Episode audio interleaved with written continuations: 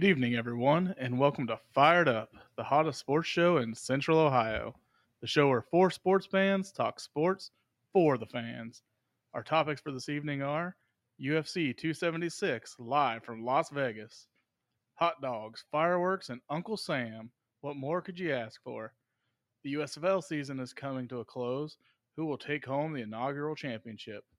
The NBA draft came and went. Which teams are headed in the right direction and which are not? A couple of NBA guards are staying put. What's next for the Lakers and the Nets? The Utah Jazz have found their new coach. David takes down Goliath in the Stanley Cup Finals. With that, I give you our assistant chief of our fire brigade, Colton Cow. Thanks, Matt. Appreciate it. Uh, we are here on a on a Wednesday night, beautiful Wednesday in Delaware, Ohio, back down in Matt's basement.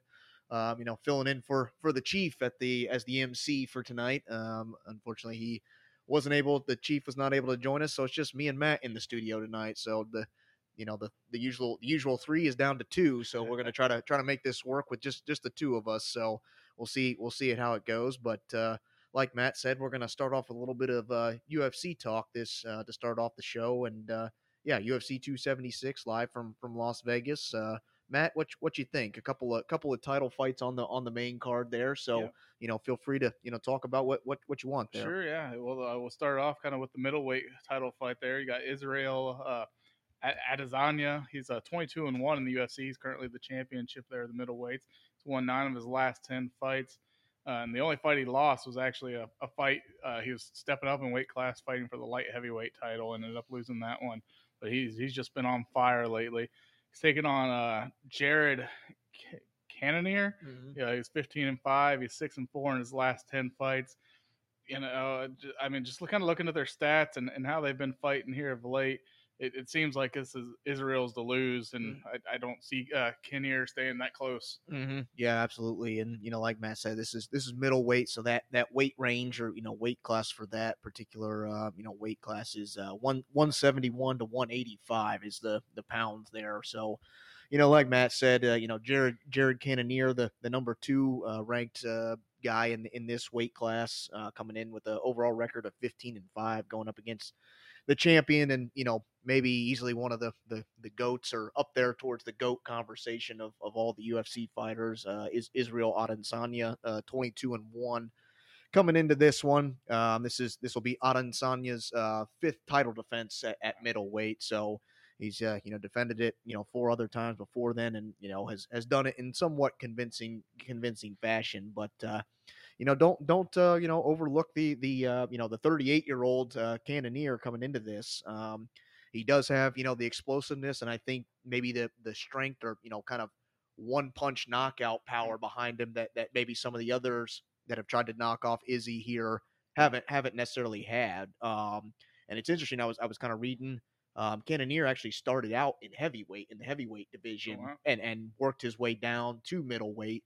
And since he made that jump, he's six and one in his in his record since 2018 since making the you know cutting cutting weight and getting down to middleweight. So you know it seemed to be the right thing for his career at least for the in the UFC and and honestly his only his only loss in middleweight was uh back in 2020 he lost to Robert Whitaker who Israel Adesanya just beat here recently in one of his title defenses. And, and it was kind of an unfortunate thing. Uh you know Cannonier actually broke his arm in, in one of the like first opening minutes of it so it like you didn't really get to fully see how it would have played out. I mean, and, and even though you know Cannonier was somewhat you know fighting with a broken arm, he still kind of went toe to toe before you know Robert Whitaker was able able to put it away or you know put it. He was able to do do some damage to to Robert there, uh, even with you know one one arm down, if you if you Yeah, will. So like show some real gut and grit. right right so i think there. i think you know it, it- you don't want to you know overlook this guy um, but yeah i think izzy is just a, a great overall great great fighter. I mean he he you know has a little bit of little bit of everything um, you know mostly you know kind of a ground and pound get you to the get you to the ground and you know submit you type type deal. Um, he's not really gonna gonna knock you out per se but he's just a really great tactician and just you know gonna be able to you know he, he's done this before. He's obviously been in this spotlight multiple times. He's he's used to the used to this. So i think you know with with Cannonier kind of coming into this a little bit a little bit fresh you know not not used to being in the bright lights. It's going to be a little bit different him different for him, but I think uh, Israel Adesanya gets gets the win for you know and and defends his title there in in, in middleweight. So. Yeah. And then uh, stepping over then to the other, you know, the kind of co-main or you know the other title fight that's on the on the main card, and that's uh, the featherweight title fight, which is uh, 135 to 145 um, uh, weight wise. And that's the uh, number one ranked Max Holloway coming in with a record of 23 and 6, going up against the current champion in Alexander Volkanovski, who's 24 and 1. So, Matt, what you what you think about this one? Yeah, I think this is definitely going to be the, the more entertaining of the 2 Mhm. fights. These two have actually squared off twice Mhm. before against each other, Yep. and bo- both fights went to went to decision. So Mm-hmm. you know these two have gone the distance against each other. Yeah, Vol- Volkanovski getting the, the best of both of those, Mm, right, but you know, third time's a charm maybe here for Max Holloway. So. I mean, you know, you, you, you give yourself a chance staying in the fights, and and I, I believe the first one was a split decision, the second one was a unanimous Mhm. for uh, for Volkanovski. So I mean, Max Holloway has been right there with him both times, and right. you know, I, I think this will be a, be another entertaining fight. I think you look for it to go the distance again. Right. Yeah. And, and at some point, you know, Max Holloway is actually he's held the belt in this division himself before. So I mean, both of these guys, um, you know, uh, have held the belt or you know been the champion in this in this weight class.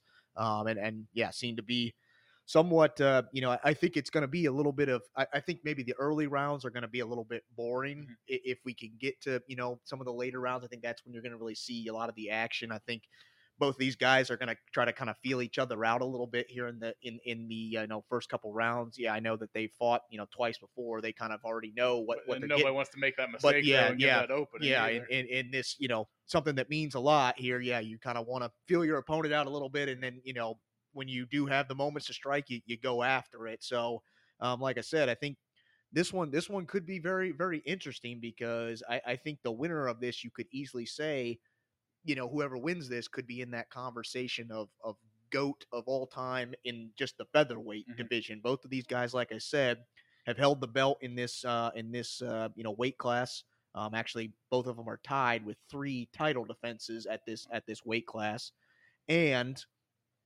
many many you know UFC people or you know UFC fans would say that you know probably the former goat or you know the goat before these two guys would be Jose Aldo and both of them have wins over Jose Aldo. Actually, Max Holloway has two wins over Wow. over Jose Aldo. So, you know, I think uh, yeah, both of them are in the conversation up there of probably the current goat in that in that weight division. And and this win either way, whether Max or or you know Volkanovski comes out on top, I think could put them at the top of that you know conversation. These Um, are both fighting for that legacy. Right, right, and you know, obviously, you know, uh, Volkanovski has the has the better record coming into it, 24, 24 and one, and you know, I think it's I think it's going to be interesting. But yeah, I think uh, you know Max Holloway, I think he might might pull off the upset. Like I said, you know, third time third time's a charm. I think you know, and you see a guy enough times, you you finally start to see where where's where's there kind of a, a chink in the armor, or where you know where can I and, and I think Holloway has somewhat been on to that in the in the first couple of fights, just hasn't been able to get enough of it to to you mm-hmm. know be able to to win it against Volkanovski. So I think this one's gonna be gonna be interesting, but you know I think I think Holloway might might pull off the upset. yeah, that'd be good, good to see, and you know, that, that makes it makes it a little It more entertaining up, when you yeah. get some title title shakeups, right, right, And, you know, a little new blood up in there. right, right. Because you know looking at kind of the rest of the card, it's you know it's it's kind of uh, or you know a little Right. bit of you know uh, whatever, but uh, you know could could be interesting. Yeah, those those two title fights you're looking at, you know, could be could be interesting, you know, and that that could be you know determining whether this whole you know fight event or you know UFC is is a good one or, or a bad one. So, all right, well, off to off the UFC and moving over to uh, eating some hot dogs here. Um, you know, as as everybody we, knows, we go from super healthy looking guys. yeah, yeah, to, super "Ah, in shape to you know so." we're just gonna stuff our faces with hot dogs. So, um, you know, it's a it's a yearly event that uh, you know everybody somewhat looks forward to to watching, or maybe you shouldn't watch if you just eaten uh, because it's it can be a little bit uh, you know light on the stomach. So. But uh, yeah, it's the Nathan's hot dog eating contest that you know always happens July, you know July Fourth time.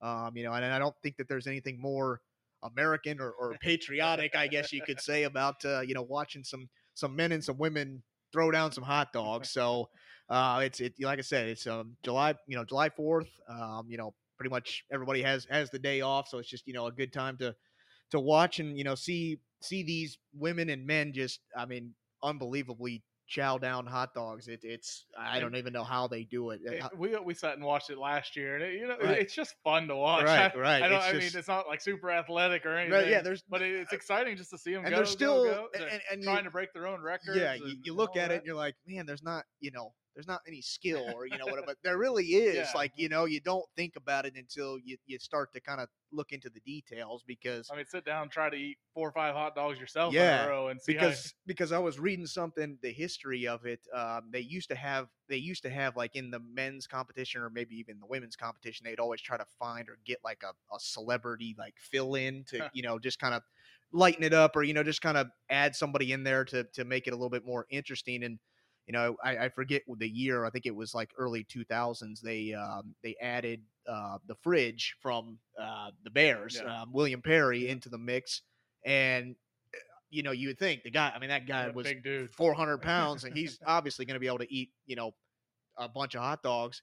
If I remember correctly, looking at the looking at the thing, he only ate like four. He was only able to muster like four in the in the 10 minute span or whatever it was at that time. And the uh, current record is seventy six. Right. So you know that to put that in perspective, I mean, uh, you know, like I said, we'll we'll kind of talk about you know uh, the men's division and and they both you know they got a women's division Yeah. now as well. Um, you know, both both of them have somewhat been dominated by the same person yeah, over the last you know several several years, but uh, you know, always always interesting to see is there somebody else out there, somebody new that Yeah. can knock off the champs. So we'll start, you know, kind of in that men's division. Um, I think everybody probably knows the household name in, in, in Joey Chestnut. He's won five straight and 13 of the past 14 competitions. Beat his own personal record last year. Like Matt said, he ate 76 hot dogs. Second place, the second place finisher, or the next closest person, only ate 50. So Yeah. he, uh, yeah, he, he he blew it out of the water there. Um, this year in the men's competition, there's going to be 16 total total competitors. Mhm. So, you know, a lot of lot more people there to to compete. Um, you know, it, it could get interesting, but yeah, until until you can beat the best, you are not the best, Yeah. and, and I don't see anybody knocking off the, the, the great here in in, in Joey Chestnut. No, I was looking at some stats on. I I just pulled up the number two eater in the world right now, who's uh, Geoffrey Esper. I assume will be competing in this. I, Yeah. I couldn't find a list of the Mhm, actual Mhm, competitors, but mhm. But if he is, so his best record on something comparable, he put down 44 brats in t- 10 minutes. So Okay, I, yeah. that's pretty comparable, I would say, right. to, the, to the hot dogs. Right. So, you know, that's only 44 compared to 76. I, I just, Not even that's, close. that's the number two eater in the world. right, right, Like, I, yeah, I, yeah. Mm-hmm. I can't see anybody even being close to Joey. I think he's just battling himself, right, trying, trying, to, break that record go again. for 77 or go it- for 78. I mean, it's I, I'd be surprised. But then I, I believe also in the competition is I, he's like the fifth or sixth in the world right now, and is the guy who actually beat him Mm. a few years back, and Matt Stonie. It looks Okay, like he'll yeah. be, he'll, he should probably be in this as well, Mhm. judging by his world ranking. Like I said, I, I couldn't find a list of competitors, but Mhm. I, I would assume he'll be in this as well. Right. So, and then uh, you know, moving over to the women's division, um, similar, similar circumstances. I mean, somewhat dominated by by the same woman, um, who actually didn't compete last year because she was giving birth. Um, so probably a good reason to to not be in this competition. But uh, uh, Miki Sudo has won seven straight. Like I said, she didn't compete last year, but you know the seven that you know seven straight that she has competed in, she's she's won and won pretty pretty handily. Uh, when she set her personal record in 2020, she ate 48 and a half hot dogs.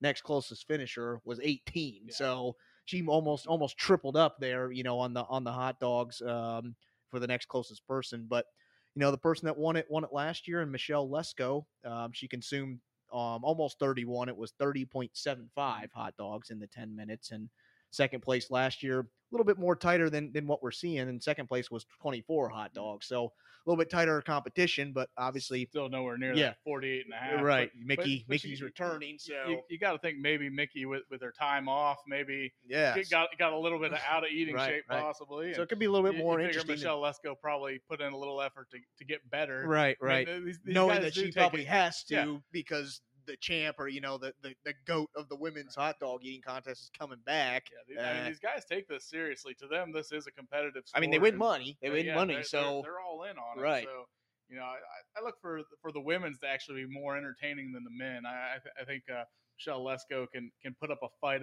against Miki Sudo, Mhm. but it'll be interesting to see if Miki Sudo can get back on her record-breaking pace, Right. and, and Even- try to break her 48 and a half. Right, right. Break that and you know whatnot. So yeah, it'll be be interesting. You know, just a just a little bit of history about this uh, Nathan's hot dog eating contest. It uh, started back in 1916 when a Ireland immigrant, uh, Jim Mullen, consumed 13 hot dogs to decide at that time who was the most patriotic. so when I say there's nothing more patriotic than stuffing your face full of some hot dogs, this is somewhat how the competition got started was to determine I can eat the most hot dogs, I will deem myself as the most patriotic American or patriotic person. So uh, that's just a little little fun fact. And you know, actually, this this competition has been long has been along uh, longer than the Masters, longer than the NBA championship, Man. and longer than the Super Bowl. So you know, pretty pretty long history of, of this Nathan's hot dog eating contest. So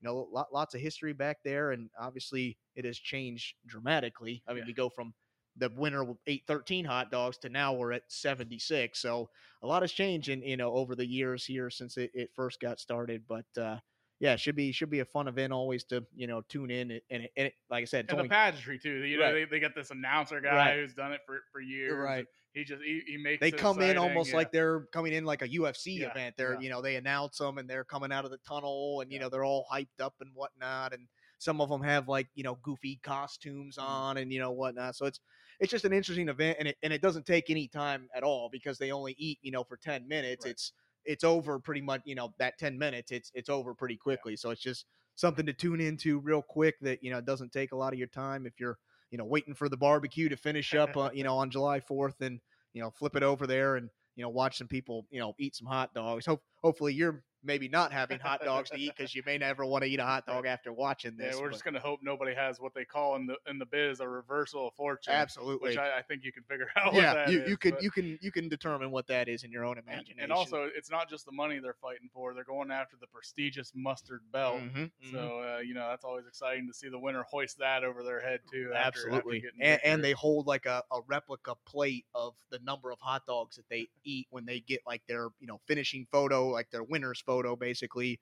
they have the you know the mustard belt there, and then they hold like a you know a plate that has as many hot dogs that they've Oh. eaten, kind of pyramided Yeah. up to show you know put in perspective what they just accomplished. Right. So it'll be interesting to see. But yeah, to tune into that. It's always a you know always a good time to see what uh, you know how many hot dogs these people can can stuff down their throat. So, all right. Well, moving over to um, you know a, a topic that we don't normally talk about here in the Yeah. summer, but uh, that's that's some football here. And uh, you know, as we talked about, you know, early spring, we talked about the you know kickoff of the inaugural USFL game, or you know, kind of I don't know if you want to say inaugural because it's somewhat coming back. it used, yeah, yeah. yeah, a reboot of what what already existed, but it's it's nice to see that finally one of these you know spin-offs of the NFL made it to the end of the season Right. or you know made it to the championship game here and and that's where we're at in the in the USFL this uh and and good news, they are talking about Yeah, I heard that they the are. out for another couple Yeah, of years. yeah. So, So it I heard- like it's gonna stay around. I heard that uh yeah they're they're going to be back for sure next year they're not not adding any more teams they're going to stick with the eight teams that they got They're gonna play, but they're going to play home cities, yeah though. different different cities so it's a little bit you know makes it a little bit more interesting there truly is home and, and away you Right. know it's not all one spot so um you know it'll be be interesting to see you know but at, at least i think they're happy that they were able to make it to this point Yeah. because like i said there have been several spin-offs here that for whatever reason you know covid financial reasons whatever Yeah, have not even been able to games have not even been able to make it through the regular season and and so you know the USFL you know someone has to tip their cap and say hey we got to the finish Yeah. line so but yeah anyways uh, they're they're going to play their championship game this Sunday uh, 7:30 p.m. over on Fox um, and they're going to be playing somewhat in our in our backyard here at the uh, Tom Benson Hall of Fame Stadium in in uh, Canton Ohio uh, you know right where the you know NFL Hall of Fame is. So kind of interesting you know spot that they that they pick there. But uh two teams going to be squaring off against each other. The the Philadelphia Stars coming in with a record of six and four, going up against the Birmingham Stallions, and who I would say is probably the favorite with Yeah. a, with a record at, at nine and one. Matt, what what do you think about this, or what what do you what have you thought about the season, or you know, just give me your insight here. Yeah, you know, I'll, I'll be honest. I honestly haven't watched as much as I I, I would have liked to have Mhm. during the regular season. Yeah. But you know, it's it's been exciting just to when you're flipping through channels and all of a sudden you see football when Right. football's not usually on. It Mhm. always catches my eye, makes me stop and at least watch for a little bit. Right, right. But uh, you know, looking at these two teams, they, they met once in the regular season. Mm-hmm. Birmingham won that game 30 to 17. Mm-hmm. Uh, the Birmingham Stallions averaged 187.8 yards passing per game and Mhm. 135.7 rushing. Uh, compare that to the uh, Philadelphia Stars; they're averaging 184 yards passing. Uh, very comparable there in the passing. In the rushing category, though, they're they're they're lagging a little bit behind. They only rush for 103.4 yards per game. So Mhm. I, I think that's where Birmingham can really have an edge there on the offense. Mm-hmm. Uh, looking at the defense, uh, Birmingham's given up 161 points on the season. Uh, Philadelphia, though, th- their defense uh, hasn't fared near as well, Right, and, right. and I mean that probably shows in their six and four record. Mm-hmm. They've given up 215 points. I, I- think they're you know their defense has gotten things a little bit more together. Clearly, as you can see by them, Yeah. you know, making, Making this championship, championship. run. Right. But, you know, I, hopefully that doesn't rear its ugly head for them. Right. Uh, field goal kicking, though, both these teams have kind of been abysmal in the Yeah. regular season. The Stallions only kick field goals at a rate of 67%, and the Stars are even worse at 50%. So Well, if, if this game comes down to a field goal, it's it's anybody's Yeah, guess on right. how this thing will go.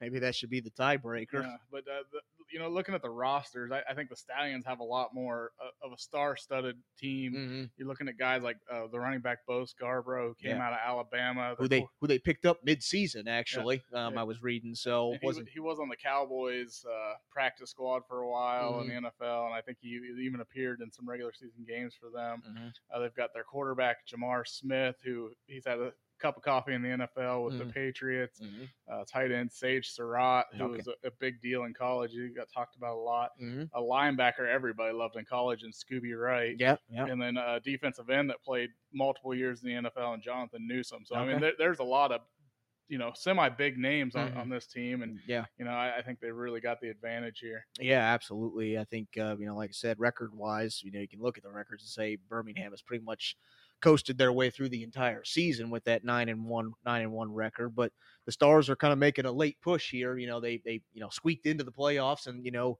We, we say they made a run, you know, they only had to play one game, Right. you know, so there, there was only four teams that made it into the playoffs, but there are you know, eight total teams. in- eight in total the teams in the in the entire league. So I mean, you know, whatever. You're in the top fifty percent if you make it in the playoffs. But uh, yeah, I think I think for me it's going to come down to the to the defense, and for me, you know, Birmingham just has the more stout defense, like you said, giving up a lot less points. Um, you know, points per game. I think they're actually second in the league with giving up the second fewest points in the league. Where you look on the other side, um, you know, Philadelphia giving up a lot more. They're actually tied for giving up the most points in the league. So I think I think that that if it if it comes down, I, I think Birmingham has the opportunity to win it, no matter what the game how the game plays out. If we get into a shootout, I think Birmingham has the the ability to to to get in a shootout. Right. If it gets into you know a tight battle, you know field goal kicking could come into play there, and, and either one of those teams, you know, neither one of those teams has great field goal kicking, but I think if it gets in a tight a tight game. I like you know Birmingham's defense to really to really step up and and uh, you know make some noise there.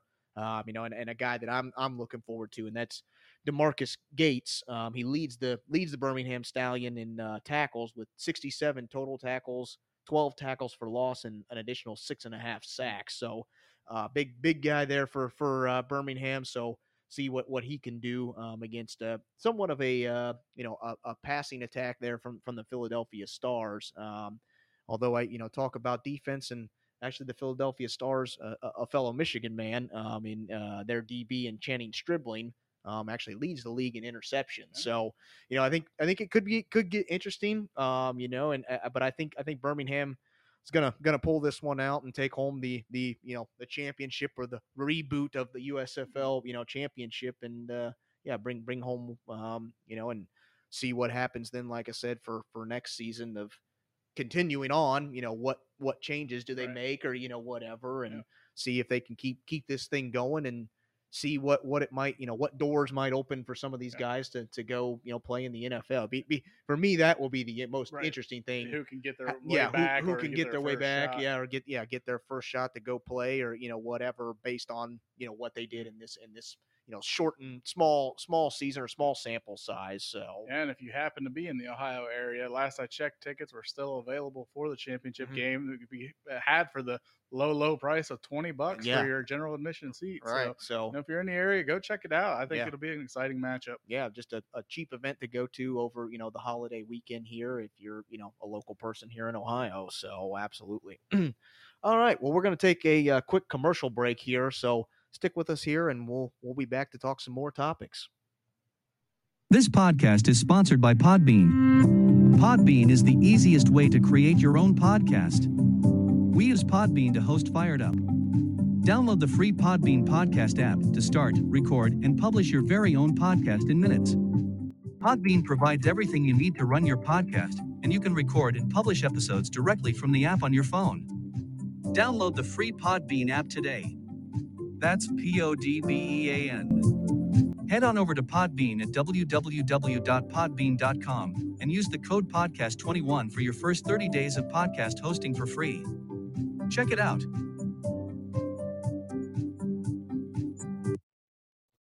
All right, and we're back. Thanks for sticking with us here. Well, we're going to get into um, another, you know, we're going to get into some more miscellaneous topics. We're going to talk a little bit about the uh, the NBA, and we're going to start with uh, kind of a recap of the NBA draft um, that happened uh, last week.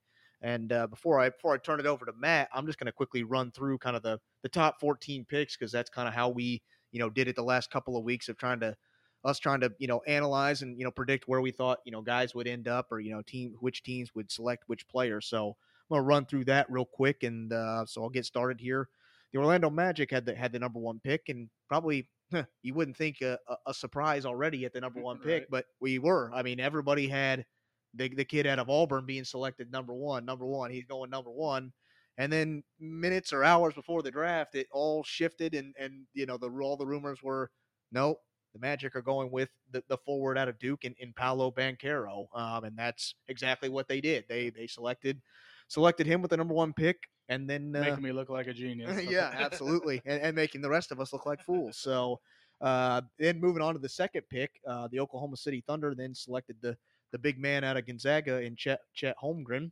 Uh, the Rockets selected uh, a guy who, who, like we said, thought was going going number one, who slid all the way to three in uh, Jabari Smith, the forward out of Auburn.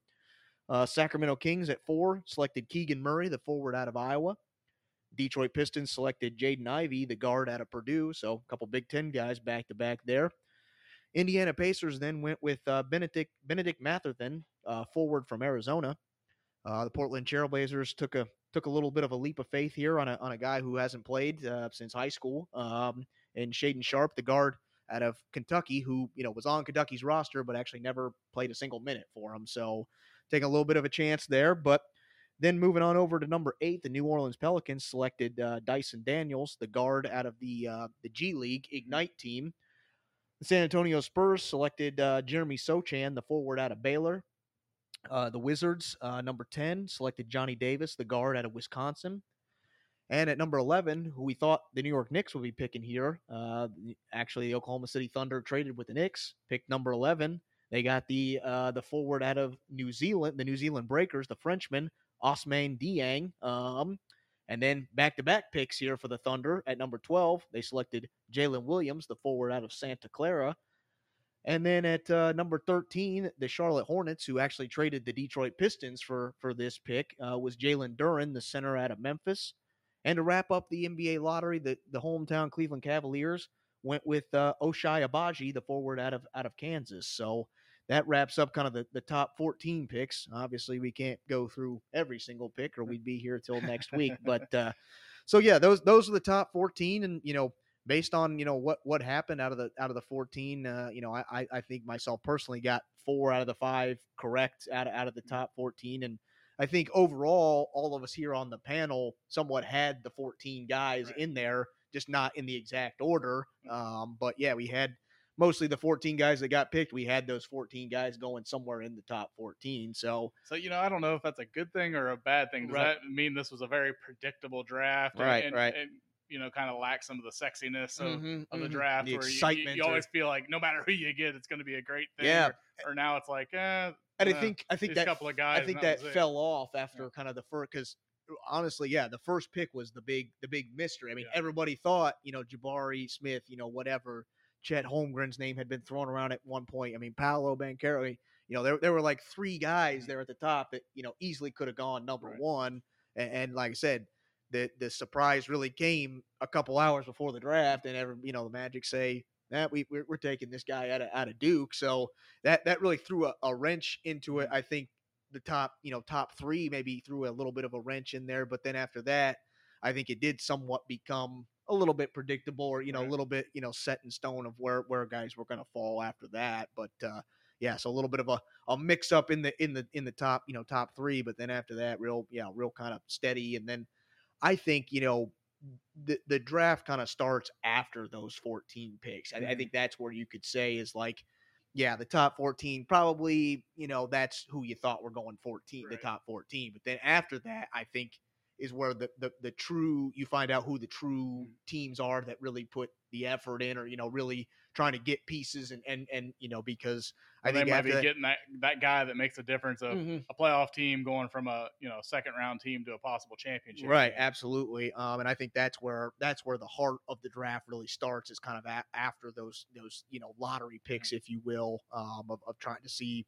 what guys really fit, what guys are going to be available. Because I mean, there's you know 60 more picks after that or whatever, and, and you know it's it's anybody's game at that point. So, but uh, you know, just to kind of recap the night, um, Matt and I both we kind of went through it and did some some winners and, and some losers of, of the draft afterwards and that could be a combination of you know winners of teams or winners of players or losers you know players that got you know a bad situation or headed to maybe a team that you know they're not really going to thrive in or you know whatnot and then some teams that made some real head scratching moves so we'll start with our with our winners there matt and who, who do you think you know won the night or you know player that won the night or you know team that won the night Yeah, I'll, I'll do both mine. I got a winning team, and to me, that's got to be just on volume alone. Oklahoma City. Mhm. Like you said, they ended up with three first round picks with their own at number two with Chet Holmgren, the, the big center out of Gonzaga. They traded for the number 11 with uh, forward Ousmane Dieng Mhm. from New Zealand, and then their own 12th pick in Jalen Williams, the forward from Santa Clara. Mhm. All three of these guys are versatile bigs, who, and they should pair well with their young star guards and, and uh, Shy Gilgoris Alexander and uh, Josh Giddey. So, Mhm. you know, they, I, I think Oklahoma City got a lot more athletic Mhm. and you know I, I- a lot more versatile on their team with with, with these bigs they brought in Right. pair with their with their guards, and then the winning player you already kind of talked all about it, and is that Paolo Banchero. He, Mhm. you know, most people thought he was going to fall to number 3 to, Mhm. to start the day off here. And you know he didn't even he didn't even meet with Orlando pre-draft. mm. Didn't talk to him. Didn't meet with him. Yeah. So really nobody really thought this was happening. Yeah. And then all of a sudden, you know, he, he goes with the number one overall pick. That's got to be a, a great boost to his Mhm. ego and A little you know, bit more it's money gotta in make his him feel good. And yeah, more more money in his pocket. Right, right, absolutely. Well, uh, yeah, no, I, I got to agree with you, Matt. There, I think we're on the same wavelength, and I think, uh, yeah, definitely the Oklahoma City Thunder. You know, at least one from a pure volume standpoint, and at least one won the first round with with having three first round picks at number two, number eleven, and number twelve. Like I said, they they scooped up Chet Holmgren, and you know, from what I was reading or whatever, it didn't matter. You know who was going number one unless Chet got picked number one. Mm. The Thunder were pretty much set on Chet, no matter who went number one, obviously. So uh, they they you know were pretty content on picking him up, and you know I think it's gonna be gonna be interesting. I mean, obviously, big, tall, versatile guy, long arms. You know, can can play both sides of the both sides of the ball. But obviously, going to have to put on a put on a little bit of weight there to to you know really be able to bang with some of the bigs in the in the NBA. But uh, you know, I think just one of the all around you know unique prospects um, in this in this draft.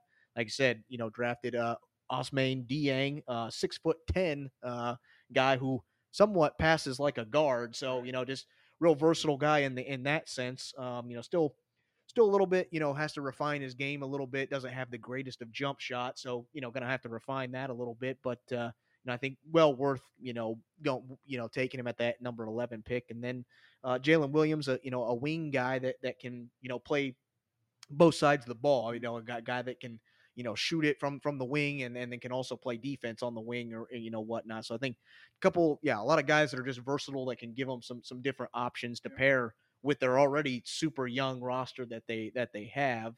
I just think that yeah, they uh, you know are, are, are gonna gonna fit well in, in Oklahoma City.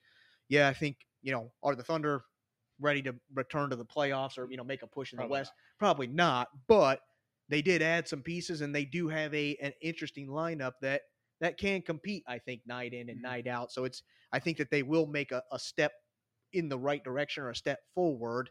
Obviously, I, I don't think it's going to be enough to put them into you know serious you know playoff contention or whatever. But you know anything anything is possible with these with these young rosters. So, but yeah, I think that's uh you know big big winner for me. Um, so we'll move on then to the to the losers. And I'm sure almost everybody's probably got the same loser, or, or I hope they do. Um, and that, that to me is is the New York Knicks. Yep. Uh, and, and it's somewhat the opposite reasons that the Oklahoma City Thunder are the winners Right. in the fact that starting the night off, the Knicks had the number 11 pick. Mhm. They they obviously had a really, you know, a bad record from from last year. They were hoping that that number 11 pick would have been a little bit higher in the in the lottery that they would have been picking somewhere closer to top 5 or you know within within the top 10, but was not the case. They they got handed number 11. Okay, no problem.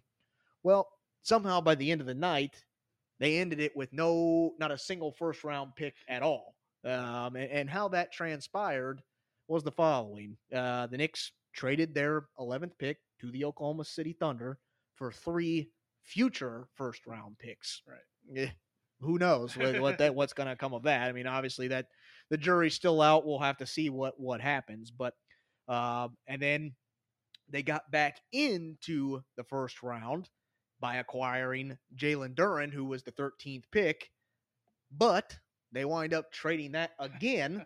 they sent him and Kemba Walker to the Detroit Pistons. So through a mix of trades and, and, and moving pieces and whatnot, the Knicks wind up with no first round picks at all in this year's draft And lose their guard. and, and lose, you know, lose Kemba Walker. And and to me, it, it, it I you know I think it makes sense, but it, it's going to depend on one thing. They're putting all of their eggs in one basket. That the guard from that the Dallas Mavericks in in uh, in Jalen Brunson, that they're all in on him in this in this free agency. Yeah, I read they're planning on offering him a hundred and ten million dollar Right. contract. So they're all in on him. So I think that the the things that they did were to free up money to move pieces, you know, whatever, so that they can, you know, offer him as much money as they possibly Mhm. can. But in recent memory or, you know, recent free agencies, the Knicks have been on the outside looking in for the big time, you know, free agents. Um, and so there's a possibility they get burned on this Right. they really set themselves up, you know, not not well. Um, so I think that it's a a very high risk, high reward for them. Um, you know, and, and you know, it has not paid dividends for the Knicks in the past. So I think there's a little bit of little bit of uh, you know, eeriness amongst the New York Knicks fans. They, you know, I think at the end of the day, we're, we're sitting there scratching scratching their heads like, what did our team just do? Like every year, I think the Knicks fans are mad no matter what the Knicks Right. do, um, whoever they draft. But then this, it, it just keep it, every year the Knicks find new ways to Mhm. say, how can we confuse or make our fans even angrier? Right. So it, it it just makes it makes it interesting. But yeah, to me, the Knicks have to be the big loser for the Yeah. night. I must say, I, I did quite enjoy watching Stephen A. Smith just practically want to sit there and cry as, as his Knicks just were doing nothing. It- right, right, it- that that was kind of fun. yeah. But uh, you know, I agree 100. percent That was the the team I picked as my losing team. I, I picked a few guys that could be losing players in this deal. First guy I'd talk about a little bit is uh, EJ Liddell, the forward Mhm. from Ohio State.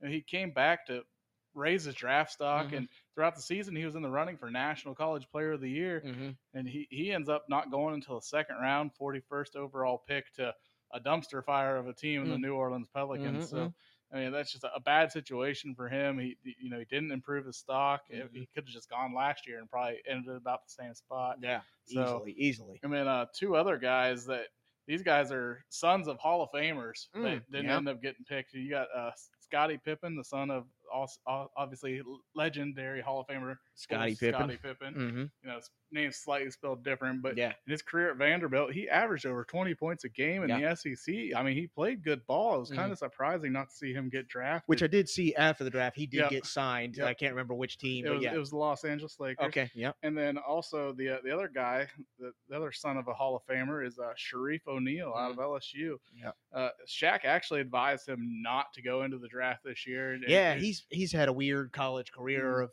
going to this team, switching Had some teams, hasn't really played all that much. So I honestly was surprised to see that he even put his name in the Yep. running to be in the draft at all, just Yep. because you don't know what what you know what he can do. I mean, obviously he's a big guy and you know whatever, but you know just because I guess you're Shaq's son doesn't Yeah. always mean everything. greatness, so yeah, And uh, he also, though he he got picked up by the Lakers as well Right. on a on a two way contract, just like Scottie Pippen did. Mhm. So th- they're both, you know, they both got signed to a contract in the league, but Mhm. they're going to start out there in the in the G League and, and and see if they can really make something of it. But Right.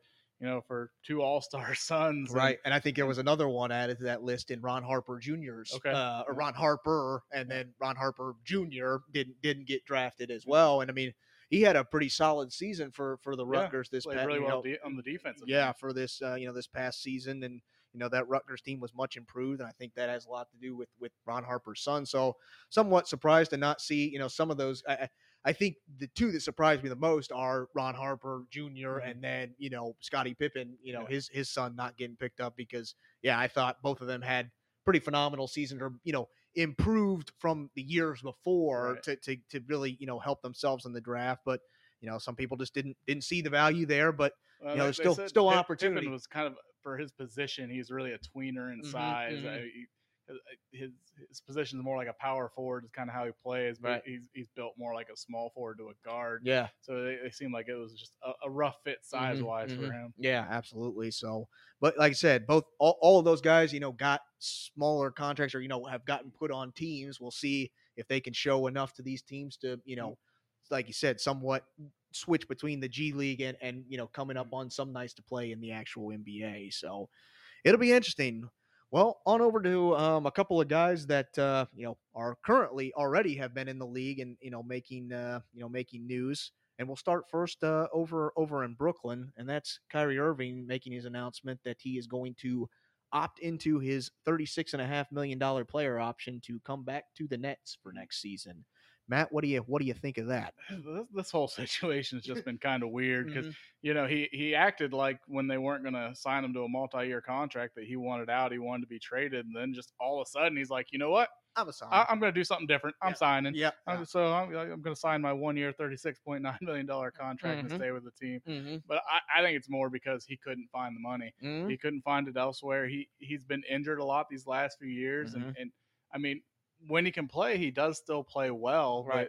But I, I think teams want to see it for a consistent, you know, time, Consistent time- time frame. Yeah, time frame. And, Yeah. uh, you know, not being able to do that, teams don't want to put that two hundred million dollar max contract Right. out there. I mean, for he him. is, you know, in his thirties Yep. now. I mean, he's he's younger or, older, I guess you could say, and and you know, for a guard, you know that you know, depending on how how things shake up, and he's been injured several in the last several seasons. A stat that I saw in the in the last three seasons, he's only played 103 regular season games, which is Wow. only a little over a full season Mhm. in, in the past three seasons. So, uh, yeah, but I mean, when he does play, the numbers the numbers are there. He does show the flashes of being, you know, what Mhm. we're used to seeing from Kyrie. But I think it does have a lot to do with, you know, and some off the court issues that we Yeah. won't dive into that you know have also I think somewhat plagued him as well. You know that that made the market for him somewhat smaller than I think what he thought. Mhm. Um, and like you said, prior to him saying I'm coming back to the Nets, he had basically put a list out there of teams he wanted Yeah. to be traded to. Um, and, and that list included the Lakers, the Clippers, the Knicks, the Heat, the Dallas Mavericks, and the 76ers. And if I remember correctly, there was only like one team out of that seven that even had the money to be able to make that work. So, Well, I believe the Lakers were the only ones that even offered. and, it, the. Lakers, yeah, from what I was reading, they were the only team that was like seriously interested in even Right. trying to make a trade or you know make a deal to to you know bring Kyrie to to Los Angeles, which to me would have been another weird situation of you know, I got to imagine their moving part in this deal would have been the guy we're going to talk about next here, in Russell Wells, Westbrook, who Mm-hmm. Yeah. just opted back in in L.A. So, absolutely. you know, I, I think that's really the only way that money would have worked. And Mhm. I'm not sure the Nets would have wanted that either. No, I don't know. Yeah, I, I think the Lakers probably would have gotten the better end of that Yeah. deal if, if you know Kyrie could have stayed healthy and just you know focused on basketball per se. But uh, yeah, to me, you know, we'll we'll transition then in over to Russell Westbrook here, and to me, there's 47.1 million reasons why Russell Westbrook came Yeah. back to the Lakers, and then that's because he opted into his player option of $47.1 million to come back to the Lakers for next year. And, I mean, there's who- not even one more reason. right That's, who that's who who who wouldn't do that i mean uh yeah you're you're crazy to to not not do that Mm-hmm. um you know and i, I think it'll be it'll be interesting I, I you know everything that i'm reading obviously the lakers brought in a new head coach in in darvin ham you know everything that i'm reading westbrook is enthused or you know has found a new sense of energy that you know he thinks he can make it work in los angeles under this new coach that they can fit in the pieces and make it make it work Obviously, we know the dumpster fire that happened last year with the with the Lakers. Um, you know, and and some of it Russell Westbrook, you know, contributed to some of not his fault. Um, I mean, if you look at it, between him, LeBron James, and Anthony Davis, they only played 21 games together, mostly due to injuries to you know the whole you know the third the, the three there.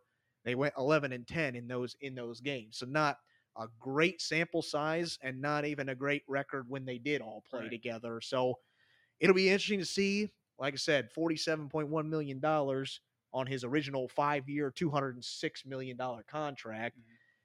Eh, Westbrook has to make it work here.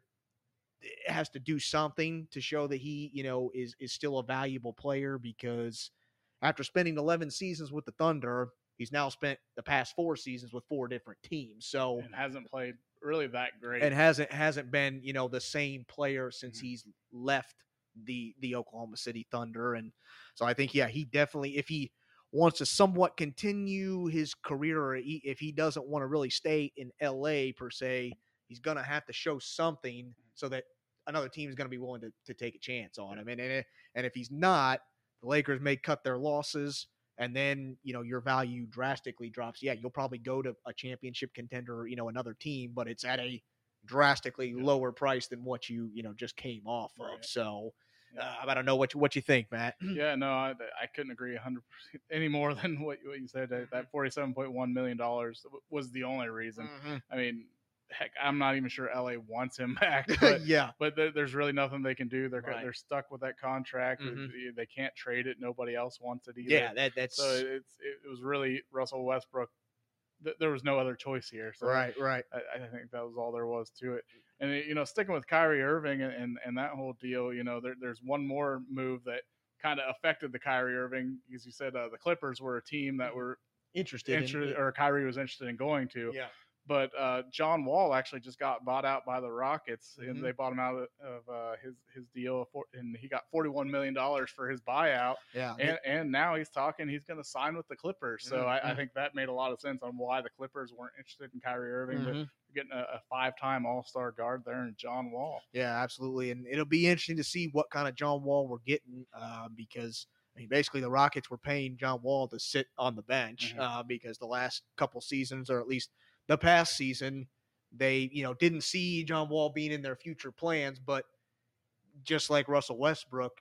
eh, John Wall had this, you know, crazy high amount in in in dollars, you know, that he was owed. Nobody was willing to take that on just because John Wall's game has declined because of injuries and things like that over the years. You know, nobody was willing to take that on.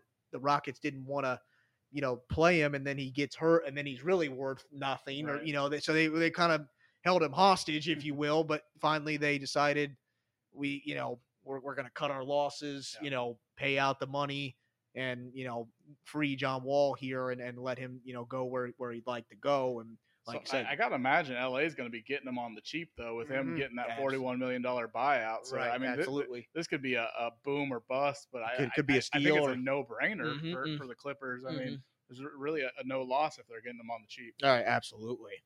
All right. Well, the uh, continuing in the NBA, then uh, we got some uh, head coaching news, and that's the Utah Jazz finding their new head coach to lead their franchise, and that will be former Boston Celtics assistant Will Hardy. Um, agreed to a uh, five-year deal to become the Jazz, the Jazz's next head coach. Um, quick, quick fact about that: Hardy, at a young age of 34 years of age, will be the youngest active head coach in the NBA. So uh, Matt, what what do you think about this signing? Or you know, you happy, mad? What what, what what's your feeling on this? I don't know. It's definitely interesting. The NBA is a completely different ball game when it comes to hiring new coaches mm-hmm. the NFL. Mm-hmm. The NFL, you look at them; they always seem to keep rebooting the same guys over and yeah, over. Yeah. The NBA seems to give these young guys. It seems like shot. that's been the trend yeah. here recently. It used to be, I think, in the NBA where yeah, you'd see some, you see, yeah, he'd be in Orlando and he'd be in, you know, Indiana and he'd be here, or there, and there. But I think it is starting to transition mm-hmm. to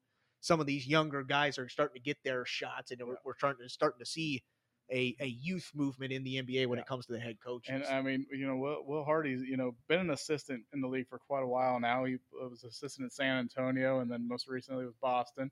He also was an assistant on the Team USA Olympic squad. Okay. So you know, he, he's learned from Popovich and obviously a little probably from Coach K as well, yep. being on that Olympic squad. Mm-hmm. So, you know, he's learned from some of the best in the game of basketball. Absolutely. So I, I think he's he probably definitely has a pretty good idea of what he's doing. Mm-hmm. It'll, it'll, just be interesting to see if, if he can translate that to success in the NBA. Yeah, absolutely. Um, you know, like I said, this is first, you know, head coaching experience or, you know, leading a team here. Um, he, it, it was down to, from what I was reading, down to four four finalists for for the Jazz uh, head coaching spot, and it was kind of interesting. Not only not only Harding Hardy, a Boston Celtics assistant, but other uh, Celtics assistant Joe Mazzulla was mm-hmm. another one that was a finalist, and then Raptors assistant Adrian Griffin and current Jazz assistant Alex Jen- Alex Jensen were were the other ones that rounded out the four that that came down to before you know Hardy was announced as as kind of the winner.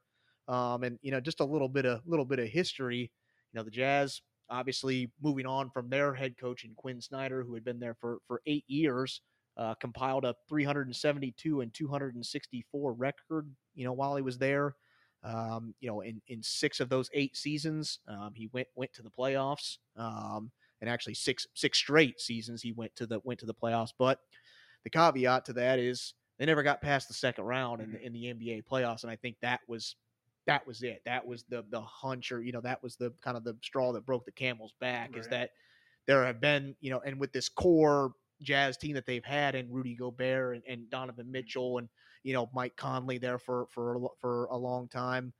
They they had some talent and some teams to really right. they they made some noise in the regular season, but then when it came playoff time, they just couldn't get it, couldn't get it done. They faded, just you know weren't weren't the same team and just couldn't get past that second round in in the playoffs. So I think that's what what did in uh, you know Quinn Quin Snyder. So be interesting to see. I think he'll find another job somewhere. He he did a heck of a job there in Utah. I think somebody else will scoop him up. But uh, you know about about the you know the new guy coming in. You know Hardy comes from somewhat humble humble background. Um, he played college ball at Division three Williams College, um, and then started his started his kind of NBA organization um, career being a video coordinator for the Spurs. So very very humble beginnings there, and then you know slowly you know worked his way up and you know was an assistant coach like you said under Gregg Popovich. Um, and you know learn learn from one of the, the greats of, of all time in, in NBA coaching history, um, and then got a little bit of, of head coaching experience because he actually uh, coached four seasons as the Spurs uh, summer league head coach. So okay. a little bit of you know head coaching with some of the younger talent or right. some of the younger guys there in the San Antonio Spurs organization, and uh, you know, obviously coming coming from Boston, he spent you know one season under the under the current current coach Ime Udoka, who you know the Boston Celtics you know went to went to the NBA Finals this year, had a had a phenomenal season, and you know I have to think that that Hardy played Hardy paid a you know played a part in that. So right, has learned from some some good guys here. So yeah, I think has a has a pretty talented group out there in Utah. Just has to find a way to to make some noise in the, in the playoffs. And uh, real quick before we move on from the NBA, we got some breaking news oh. uh, in the NBA where the Atlanta Hawks just made a big trade. Mm-hmm. Uh, they brought in the uh, All Star guard from San Antonio, yep. Uh, Dejounte Murray. Dejounte Murray. Yep. So you know, I, I, the Hawks are kind of going all in here. They, they've made Mhm. the playoffs the last couple of years. Right, and right. Trae Young's, you know, he's not getting any younger. So Mhm, mhm. I- and think- and I get think ready to probably end his rookie year, Yeah. you know, rookie contract or Yeah. whatever. So they're going to have to look to you know and get him, they, they lock him down. around. So Right. Putting some pieces around him. I- Yeah. I, think it's, that's a great deal for them. Right. I, think it's a good move. Obviously had had somewhat of a down year compared to what they had two years ago, where they made you know the Eastern Conference Finals and you know would have liked to make it to the NBA Finals, but you know just just weren't able to do it. And then you know this past year definitely had, ho- had the the same expectations, Yeah. but just you know didn't weren't able to perform at that and they same had level. injuries on that team Right, too. That yeah, really absolutely. Kind So- of hampered things. All right. Well, talking playoffs in a different sport and, and wrapping up those playoffs, and that's in the the ice hockey arena in the Stanley Cup Finals. Mm-hmm. Uh, your your champions for this year, Colorado Avalanche take down the Goliath in, in, in Tampa Bay, the Tampa Bay Lightning by a uh, you know margin of, of four to two in the in the Stanley Cup Finals. Matt, what do you what do you think about this? Or you know, happy, sad? What, what do you think? Well, I, I guess I'll say happy since I picked Colorado yep. on- once we got to this point. I can't say I've been picking them all year. Yeah, I, I definitely won't say Right, that. But right. these were definitely the two best teams in Mhm. hockey. It was really an exciting series. But it, I think it really came down to kind of what I said coming in. Uh, Colorado was they were they were fresher, their legs were fresher, and Mhm. they were healthier coming into this series. yeah. And I, I think ultimately that that's what did it in for for uh, Tampa Bay. Tampa Bay at least made it exciting. They they did win a couple of games, and even this final game, you know, uh, Tampa Bay came out to the early one nothing lead, and then Colorado took the lead back to Mhm. you know take the lead at two two to one, and uh, they held on. The third period, they, they played tremendous defense. I don't know that Tampa Bay's ever been held to only four shots in a period Mhm. and that's Yeah, what that, that's de- that that those fast, you know, athletic younger legs and you know more well rested legs. I think that's what they were able to do in that that third period. And, Mhm. I mean, she, she, you know, shout shout out to Colorado. They Yeah. they've just they played awesome this year, Yep. all playoffs long. They they really deserved it. Yeah, absolutely. And I think uh, you know it, it the series really got tight the last couple couple of games there, and they, you know first couple of games were somewhat blowouts by either team. You know the first game obviously was an overtime win, but you know Colorado was somewhat in control of that game the whole entire time, and then you know the Lightning made their run towards the end to, to send it to overtime. But yeah, those those first three games were somewhat you know both teams blew each other out of the water. Then game four, five, and six, I mean, really could have gone Either way, either way. Um, you know, it, it was you know some tight some tight battles there, but ultimately the Avalanche, you know, come out on top and you know got got enough goals to to to win it, obviously. Um, but you know, I think this this championship for Colorado has been years years in the making for I- I, them. believe twenty one years. Since the Yeah, last so they one. they won one back in 2001, but just recent history. I mean, the past three seasons, the Avalanche have been probably easily the best. You know, eh, towards the top, if not the best team in hockey the last several seasons. But sort of like the Utah Jazz, that hasn't translated well in the playoffs. They've Right. gotten bounced in the second round, couldn't make it past the second round, and even in 2018, they lost in the first round. Mm-hmm. And, and you know, the 2016 2017 team they finished the worst team in hockey with only 48 points. So in a matter of, you know, five years here, we, we've seen a team go from being one of the worst teams in hockey to, you know, obviously winning the Stanley Cup, being the best team in hockey. Um, so definitely, you know, has been, you know, just slowly building to this point for, for Colorado. And they finally were able to put all that together and, and, and you know, hoist a Stanley Cup. And I Yeah. think that, you know, is, is, is phenomenal for them. Um, you know, they, they finished this postseason nine and one on the road. So and their only loss coming in this in this series against the Lightning at you know when when Lightning were at home, but otherwise, you know, phenomenal record on the on the road and an even better record I think at home as well. So they they you know hats off to them. They knocked off the Lightning, you know, preventing them from being you know a three peat um, you know champion. Well, and that's what I was going to say to really put this in perspective.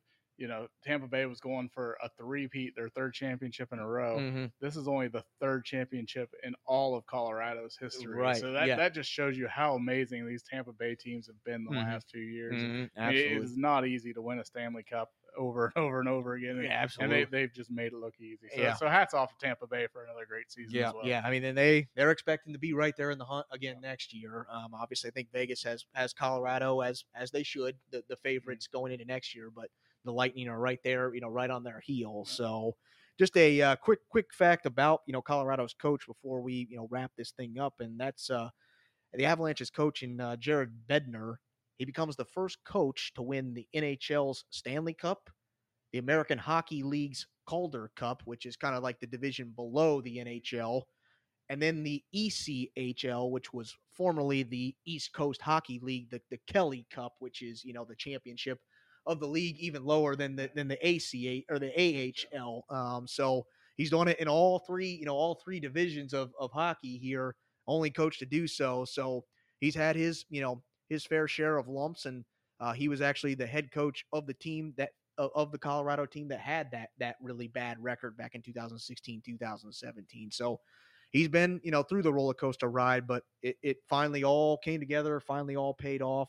Colorado gets their gets their championship, um, you know, first one since 2001, and they and they earned it. So, all right, well, that's all we got for for this week's show. So we appreciate you for listening to Fired Up with your hosts Colton Cal. Matt Cordis. We uh, hope you enjoyed our episode this week, and uh, if you want to hear other topics for future episodes, or you know, you just got a burning sports question you want to hear us talk about on the show, feel free to reach out to us on our different social medias. We got an Instagram page, which uh, the handle is fired up underscore podcast, or you can find us over on Facebook at fired up comma sports podcast. Um, or as always, you can head over to our website, uh, which is fired firedup1.podbean.com, where you can find all of our past episodes and you know just a little bit of information about the show. And you can, um, you know, of course, find all of our past episodes on pretty much any podcast platform you could think of: Apple, Google, Pandora, Spotify. So anywhere where you can find a podcast, you can find our show. So appreciate you guys listening, and as always, stay fired up.